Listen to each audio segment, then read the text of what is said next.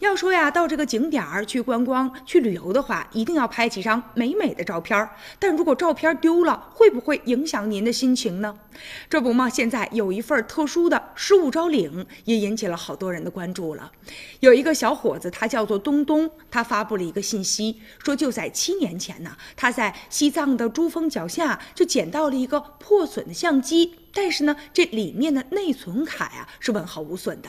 他得到了这些照片，他就想啊，你说这主人是谁呀？作为一个喜欢旅游的人来说，照片那是非常重要的。于是呢，东东就想把这个照片和这个相机还给他真正的主人。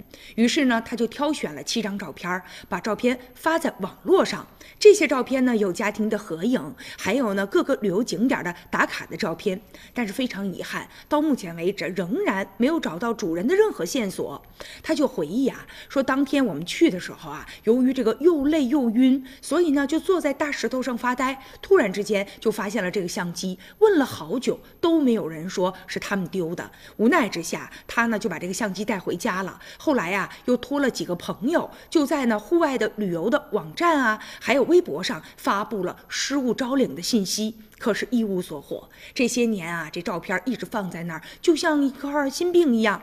他说了，我朋友跟我开玩笑，说我一直在牵挂一个七年不见的一个陌生人。